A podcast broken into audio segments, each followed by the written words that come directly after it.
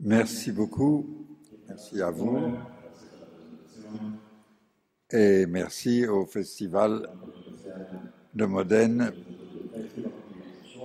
où je suis toujours très heureux de me retrouver. Alors le titre, comme euh, vient d'être rappelé, est Boni Vacanti,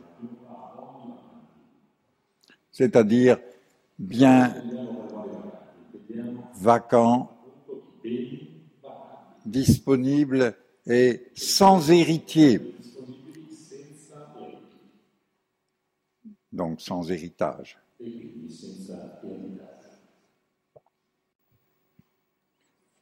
Héritage et hérédité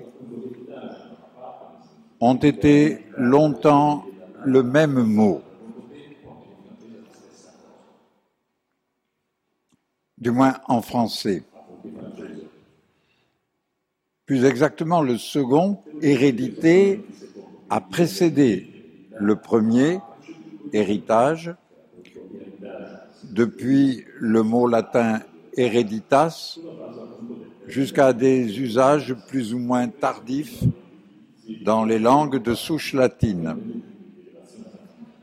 En français, par exemple, héritage n'apparaît qu'au XIe siècle. Cependant que hérédité subsiste encore au XVIIIe siècle dans l'expression hérédité des offices, au sens de transmission familiale de certaines charges publiques, comme le notariat. La distinction pour nous est très claire entre les deux notions. Et cela n'empêche pas que les deux notions peuvent se mêler l'une à l'autre.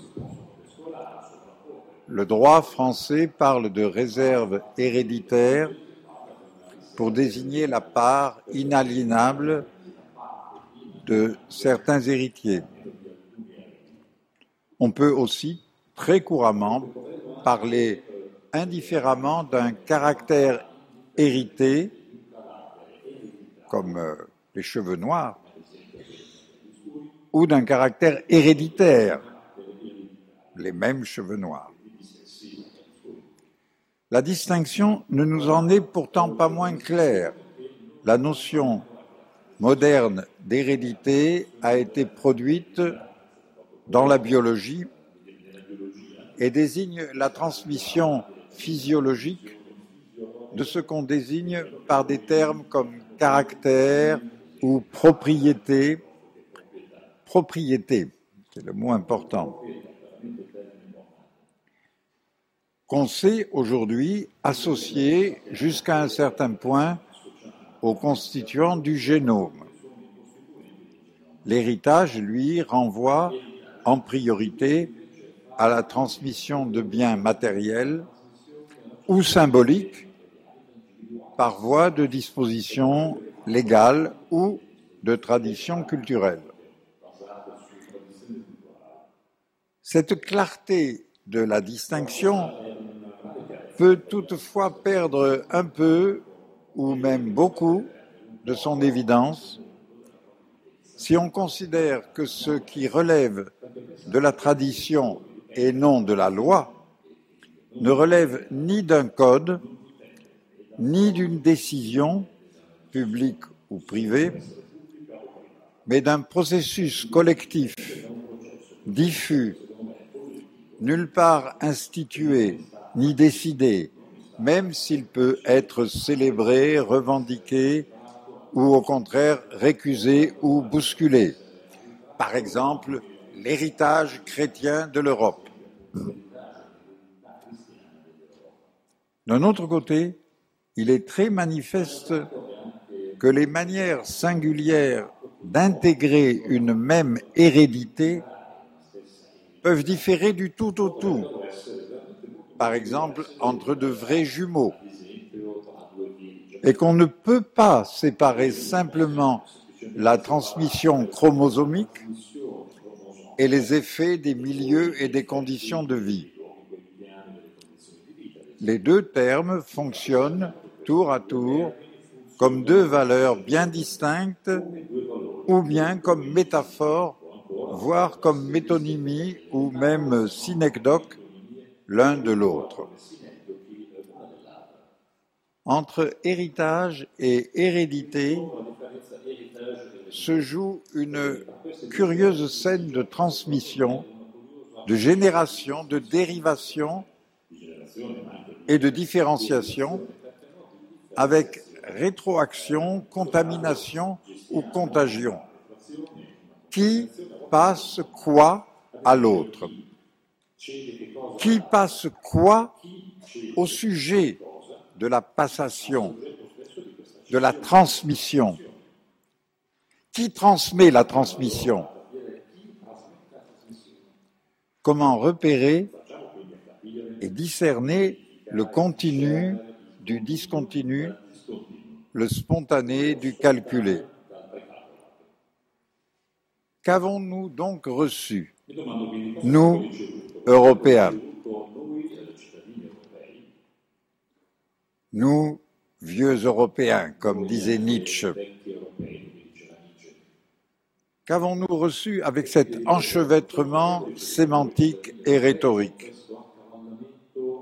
Nous avons essentiellement reçu deux régimes de préoccupation. Le premier concerne tout ce qui est relatif aux transmissions génétiques, à leur détermination, à leurs utilisations, à leur manipulation. Autrement dit, un ensemble de questions qui conduisent du côté de la loi, de la décision et donc de ce dont nous voulons faire hériter les générations futures en matière de transmission de la vie.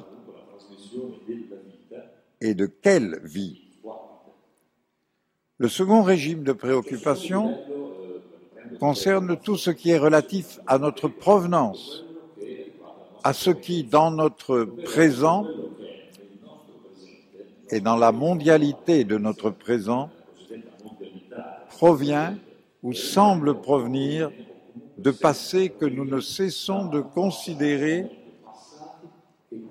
et d'évaluer comme, encore une fois, lorsqu'on évoque un christianisme congénital de l'Europe, ou bien les lumières génératrices du monde moderne, et enfin une technoscience en évolution et en révolution permanente. D'où venons-nous? Nous qui ne savons plus où nous allons, ni même si nous allons quelque part. Qu'est-ce qui nous a été transmis et que nous disposons-nous à transmettre? Mais qui, nous? Précisément ceux qui se pensent liés entre eux par héritage ou par hérédité, sans savoir s'il s'agit de nature ou de loi. Ceux, nous, qui ont une conscience suraiguë et difficile de ne plus simplement appartenir à une famille, ni à une généalogie, ni à une tradition, ni à une mémoire. Une phrase de René Char, mise en exergue par Anna Arendt, et j'imagine souvent citée dans ce festival, une phrase de René Char formule avec force ce qui nous met dans la perplexité, voire dans l'aporie. Voici la phrase. Notre héritage n'est précédé d'aucun testament. Un testament est fait devant témoin. C'est ce que son nom veut dire, testamento. Les témoins attestent qu'il y a bien eu cet acte volontaire d'un esprit éclairé. Il y a eu décision dans le respect des conditions générales de la loi et des mœurs. L'absence de testament ôte à l'héritage non seulement toute légitimité, mais sa possibilité même, s'il faut ici manifestement comprendre qu'il n'y a pas non plus d'État qui pourvoirait à l'exécution de la succession. Autrement dit, nous succédons sans savoir comment user de la succession, sans savoir même comment recevoir notre succession et sans doute aussi sans connaître sa composition. Nous ne pouvons plus ou nous ne savons plus être légataires, c'est-à-dire récipiendaires légaux de notre histoire.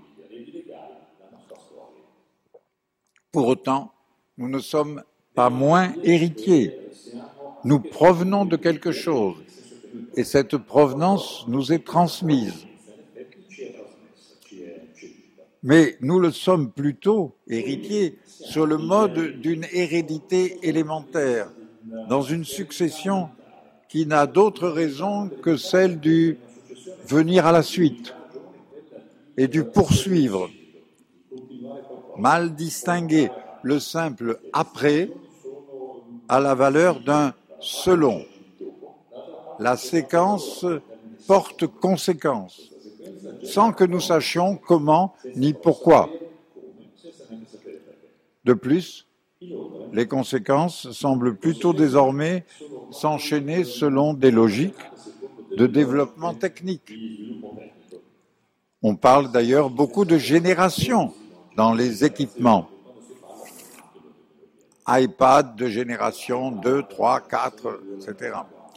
Réacteurs nucléaires de génération 5, 6,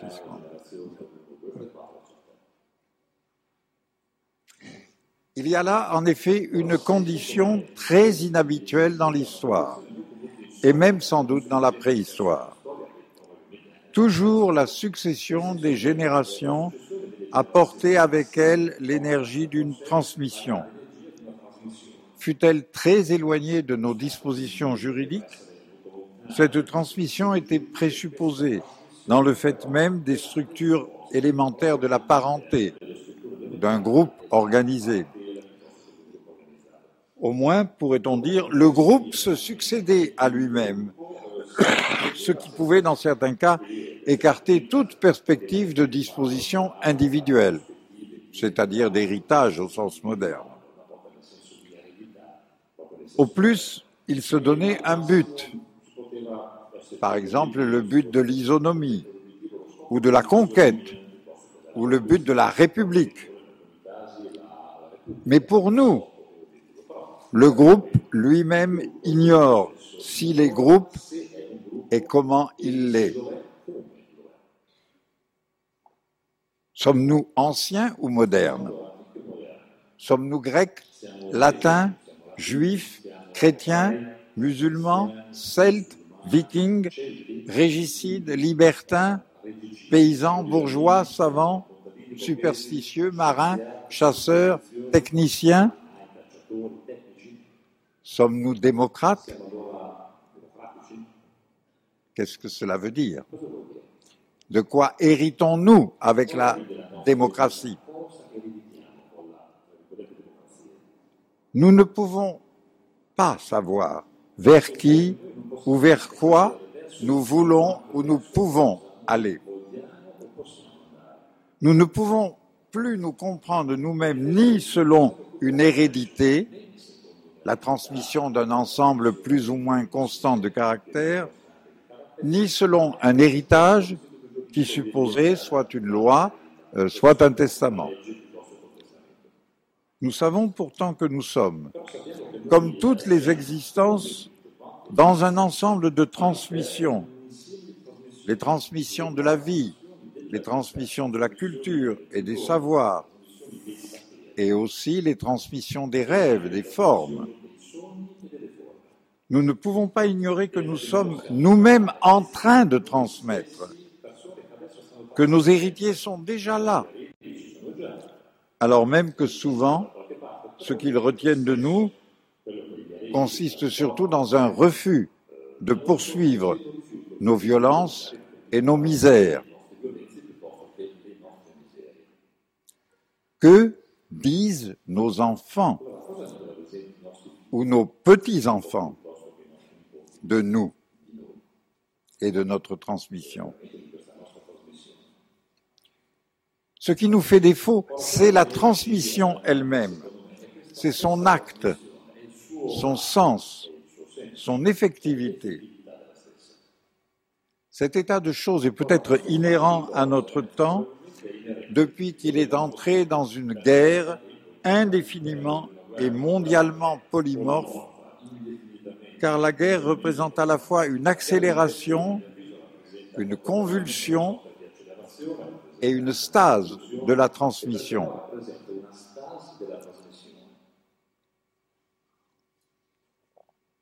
Dans son roman de 1921,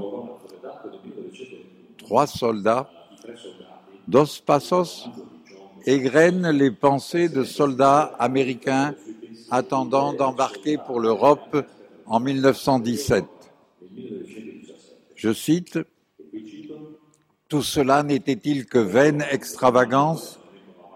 N'avaient-ils pas fait des rêves, eux aussi, quand ils étaient petits garçons? Ou bien les générations les avaient-elles préparés seulement pour leur état présent?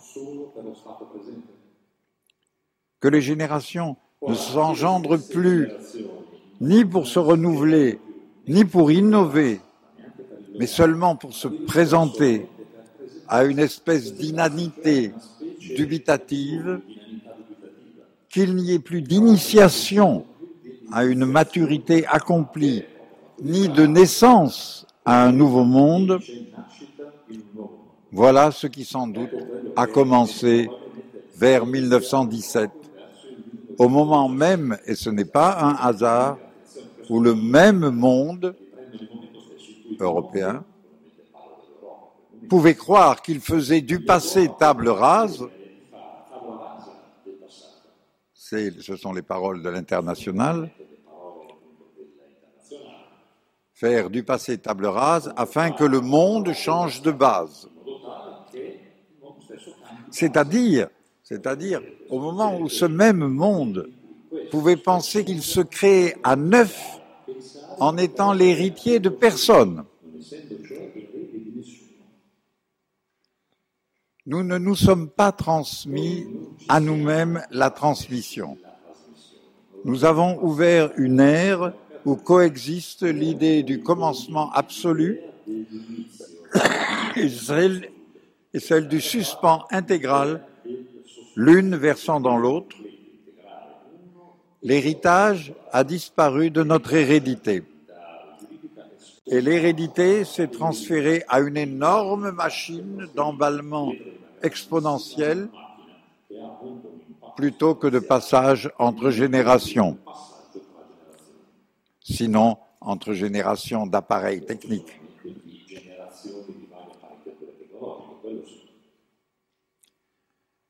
Qu'est-ce donc que la transmission?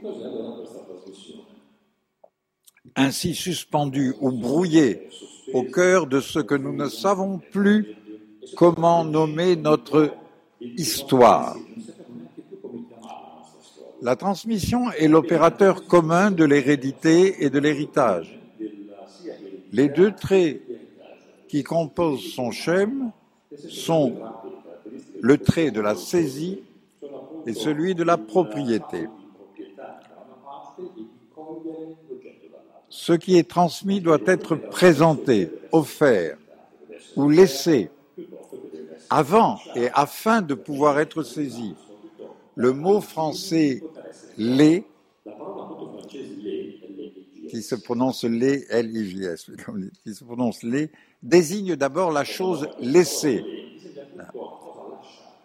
Plus tard seulement, il a été rapproché de legatum et ainsi rattaché à la loi. Les motifs co-impliqués du laisser et du saisir sont liés par un thème originaire qui se rapporte à la main le grec ker ou ker, qui est apparenté au her primitif du latin heres qui est l'héritier. La main qui laisse, qui abandonne, d'où en grec la veuve, kera, qui abandonne, et la main qui saisit, qui s'empare et qui tient. Le droit français parle de la saisine des biens du défunt par ses héritiers. Les deux mains ne peuvent pas être les deux mains de la même personne. Il y a la main de celui qui laisse et la main de celui qui saisit. L'héritier ne devient héritier qu'après la mort de la personne dont il hérite. Aussi est-il nécessaire qu'un lien quelconque, une forme ou une autre de loi, appelle et autorise la saisie de l'héritage. Mais tout autant est-il nécessaire que cette saisie soit acceptée et exécutée par l'héritier? L'héritier a le droit de refuser l'héritage. Donc le rapport d'héritage implique une profonde modification du rapport de coexistence. En vérité, c'est un rapport qui opère par la cessation d'un autre rapport. Il repose sur une essentielle discontinuité. Je coexiste avec mes enfants. Quand je suis mort, mes enfants deviennent mes héritiers. En un sens strict, il faut affirmer que l'héritier ne rencontre jamais celui dont il hérite. Et c'est d'ailleurs pourquoi, du vivant des deux, la préoccupation de l'héritage peut être tantôt un tabou lié à l'ombre de la mort, tantôt un poison infiltré dans les rapports, comme en témoignent tant de successions disputées ou détournées. Une vieille formule du droit français énonçait le caractère immédiat de la saisine de la saisine des biens et des droits du défunt en disant de manière précisément saisissante que le mort saisit le vif.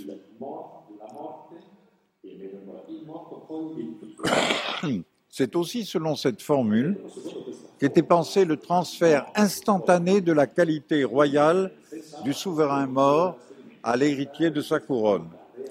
On assurait par là je cite, que jamais le royaume n'est vacant, qu'il y a continuation de roi à roi. C'est une citation d'un traité de la majorité de nos rois du XVIIe siècle.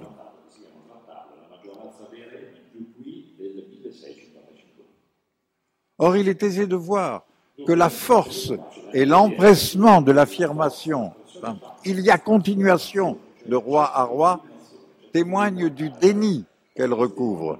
De roi à roi, il y a bel et bien mort et transfert. Aussi peut-il y avoir détournement, trahison ou perversion de la supposée continuité. Et Louis XV n'est jamais le même que Louis XIV. Et Louis XVI n'est pas le même que Louis XV. La rupture, sans laquelle on ne parlerait pas d'héritage, prend un tour si plus profond si on considère que la saisie constitue une appropriation. C'est alors l'hérédité qui révèle au mieux comment la transmission de propriété non seulement est discontinue, mais encore implique une hétérogénéité. Que la constitution génétique de l'un, ou plus exactement de deux, des deux parents, devienne celle de l'autre, ne relève pas d'une simple copie, ni d'un clonage, au sens le plus souvent reçu de cette notion sur laquelle je ne veux pas m'arrêter ici, mais on peut en parler dans la discussion. Lorsque le propre de l'un devient le propre de l'autre, et envisageons la chose sans même exclure la reproduction non sexuée, celle des, cellules élémentaires. Donc lorsque le propre de l'un devient le propre de l'autre, il devient au moins un propre de l'autre et comporte inévitablement une altération, pour ne pas dire une aliénation du premier. Qu'est-ce en effet que le propre d'une existence? Ce n'est pas une somme de caractères possédés, c'est le fait qu'une unité singulière, irréductible à aucun trait ou combinaison de traits, se comporte comme le point identique et peut-être en lui-même vide, vacant, comme le jeu kantien qui doit accompagner toutes mes représentations. Donc le point vacant, à partir duquel peut être envisagé quelque chose comme un rapport, une transmission, et par exemple une hérédité. Ce n'est pas seulement parce que les gènes se recombinent et se recomposent que les enfants diffèrent des parents. Il, il faut plutôt dire que ces phénomènes dépendent eux-mêmes de l'événement par lequel survient un autre pôle d'appropriation. Ce qui a lieu n'est pas un transfert de propriété, ou ça n'est un transfert de propriété que parce que d'abord, c'est une substitution de foyer d'appropriation. Chaque appropriation n'en étant pas moins indéfiniment mobile et ouverte, ouverte aussi à la désappropriation de sa propre hérédité et de son héritage. La discontinuité enveloppe donc une désappropriation. L'hérédité et l'héritage enveloppent une nécessaire déshérence. Ce terme français, déshérence, affirme l'absence de la valeur her, c'est-à-dire la valeur de héritier. Le portugais parle de herenda jacente. L'allemand dit erbenlos, sans héritage. L'anglais se sert du mot ancien eskeat, qui vient de excadere, tomber hors. L'espagnol parle de abandono, et l'italien d'une heredità vacante. Heredità vacante, boni vacanti. L'absence d'héritier, la vacance de la possibilité même de l'héritage est impliquée dans l'idée même de l'héritage. Non seulement parce qu'il est possible qu'il n'y ait personne pour hériter, mais parce que la possibilité de la déshérence ou de la vacance, cette possibilité est comprise dans celle de l'héritage, lequel contient d'ailleurs aussi cette autre possibilité qui est celle de déshériter un héritier potentiel. Sauf que la loi, dans, dans tous nos pays européens, la loi interdit de déshériter complètement les héritiers légitimes, les enfants. Mais justement, ça c'est l'État, la loi. Mais en outre, et comme nous l'avons vu, l'hérédité comporte elle aussi une déshérence essentielle, celle qui tient au fait que le propre ne se transmet pas. Il y a donc toujours quelque chose de l'ordre de ce que le droit italien appelle boni vacanti, beni, pardon, beni vacanti, des biens vacants qui sont les biens de personnes. Ils ne consistent pas seulement en réalité possédables ou possessibles, mais aussi en cela, et peut-être en celui, en celle, qui n'est pas un bien, mais qui est l'instance pour laquelle il est possible que quelque chose soit un bien. Le possesseur lui-même, la possessrice elle-même. Or, nul ne possède le possesseur et nul ne peut le transmettre. Même le propre possesseur ne peut pas se transmettre. Je ne peux pas me transmettre.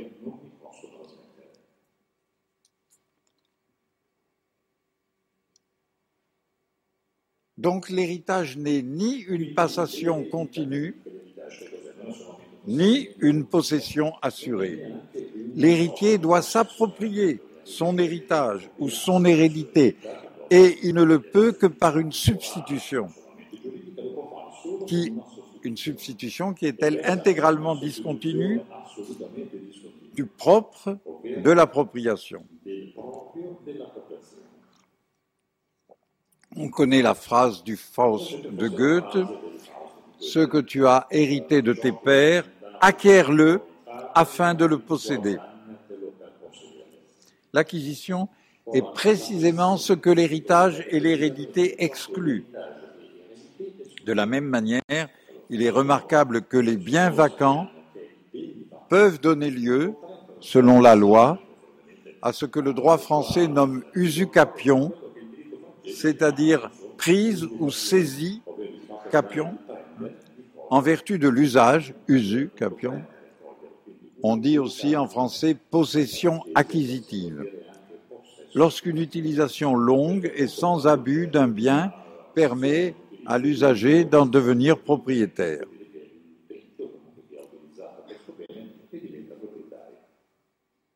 Par exemple, un squatteur qui a occupé une maison pendant 20 ans de façon correcte, normale, peut devenir le propriétaire de cette maison si elle n'a pas de propriétaire.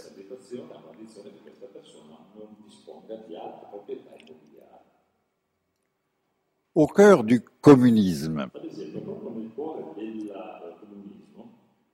le communisme idéal, il y a de manière essentielle la substitution de l'usage à l'échange. La propriété selon l'usage exclut l'héritage, que favorise au contraire l'échange qui repose sur une unité d'équivalence. L'argent est bien la forme par excellence de l'héritage, en particulier dans la répartition entre plusieurs héritiers qui sont eux aussi équivalents entre eux. C'est bien pourquoi le communisme exclut, en principe, l'héritage, de même que toute considération morale et juridique de l'hérédité, c'est-à-dire de la considération d'une équivalence par la souche ou par le sang. Dans une telle perspective, la continuité de la transmission disparaît avec la transmission elle-même s'y substituerait ce qu'il faudrait plutôt nommer une reprise possessive chaque fois renouvelée. Non pas une appropriation fantasmatique des propriétés de l'autre, mais la prise nouvelle, inédite, par un autre incommensurable à tout autre. C'est en ce sens que Derrida pouvait dire impossible l'expérience de l'héritage. Impossibles sont la continuité et la réappropriation, de même que toute identité, toute identité à l'autre, comme toute identité à soi, est impossible. Tous les biens sont d'abord vacants. Et cette vacance leur appartient essentiellement. je dirais, le fait d'être un bien, c'est-à-dire quelque chose qui peut être bon pour quelqu'un. Être un bien suppose être un bien vacant. Disponible pour qui Pour qui sait s'en servir. Alors la pensée de l'héritage ou bien disparaît ou bien se transforme du registre de l'avoir au registre de l'être. Derrida écrit Nous sommes ce que nous héritons. Notre être est notre héritage. La langue dont nous parlons, que nous parlons, est héritage. Il ne s'agit donc pas d'un bien ou d'un contenu hérité, mais du fait même d'hériter, ou si on peut dire d'héréditer, de toujours ressaisir cela par quoi nous avons été faits, mais dont le faire doit chaque fois se faire à nouveau. Chaque fois, pour chaque individu, pour chaque génération, pour chaque parler de la langue, pour chaque culture, pour chaque moment nouveau de l'incessante transposition et transvaluation qui travaille toute transmission. Au sens de la continuité, qu'elle soit représentée comme naturelle ou comme codifiée, l'héritage et l'hérédité sont impossibles. Leur possibilité repose sur la discontinuité et sur l'altération du propre. Donc sur sa mort et sur son devenir tout autre.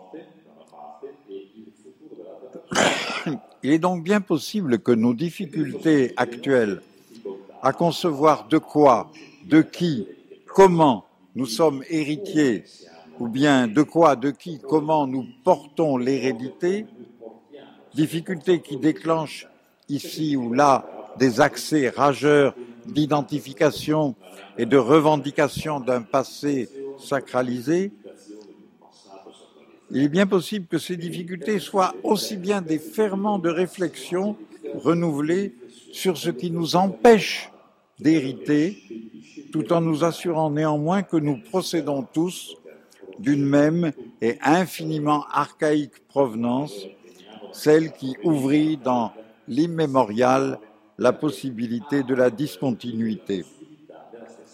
Même Freud, si prudent avec les extrapolations et les supputations aventureuses, même Freud a pu parler à propos de son ascendance juive, à laquelle il n'avait guère d'attache, comme vous savez.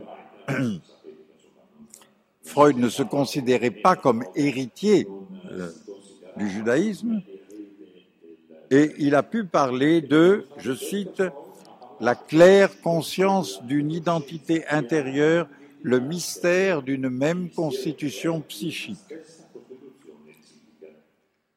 Et en 1932, il écrit à Arnold Zweig,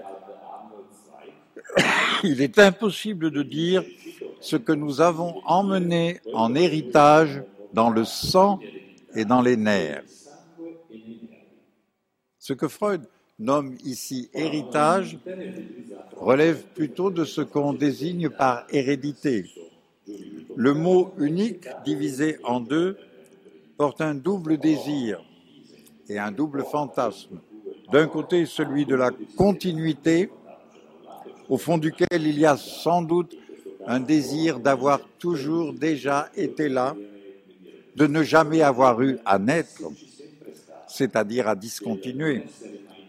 Et de l'autre côté, un désir que le mort s'efface en saisissant le vif, c'est-à-dire que le mort meurt complètement, quitte à revivre en même temps comme un autre, à continuer en discontinuant. L'histoire, la société et la culture se chargent de malmener le fantasme de la continuité. Il n'y aurait ni hérédité ni héritage si les pères et les possesseurs ne mouraient pas. Certes, nous avons la conscience claire d'un mystère, comme dit Freud, qui n'est autre que le mystère de l'immense coexistence de tous les êtres et de tous les temps. Elle-même pourtant cette énorme constitution physique et psychique, cosmique et éthique, accordée et belliqueuse, n'hérite de personne, ni ne laissera d'héritage à personne.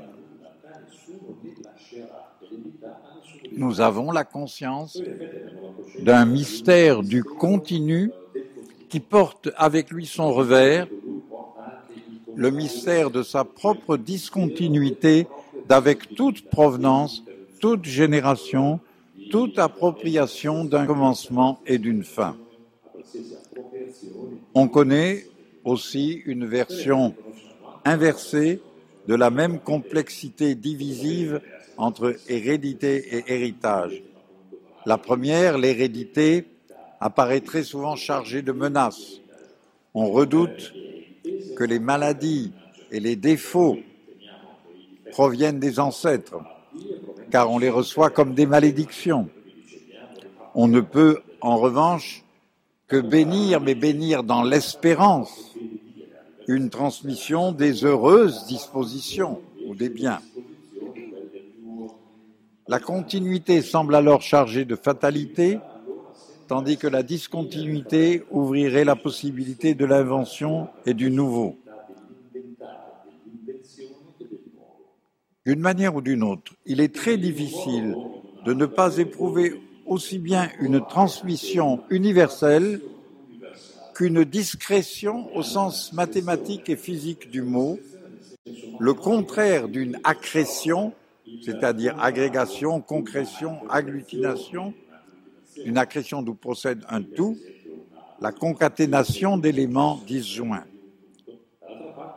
C'est même là le double caractère de ce qu'on appelle le temps, la continuité de la durée et la ponctuation des instants.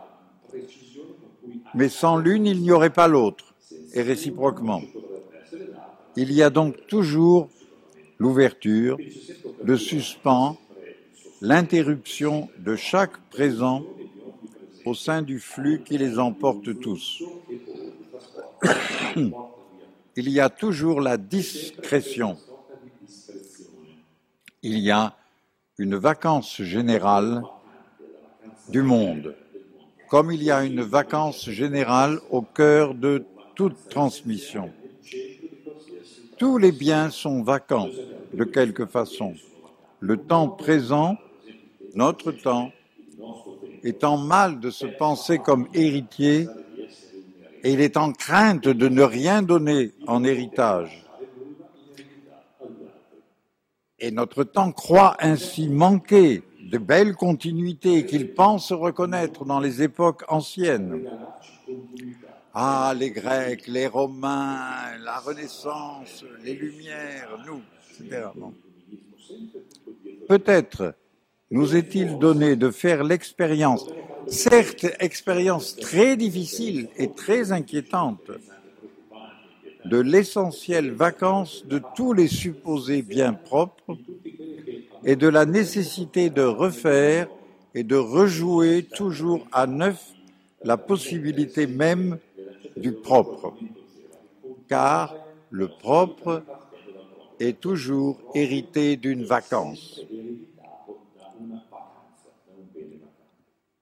Il faut, pour finir, entendre la parole de l'empédocle de Hölderlin.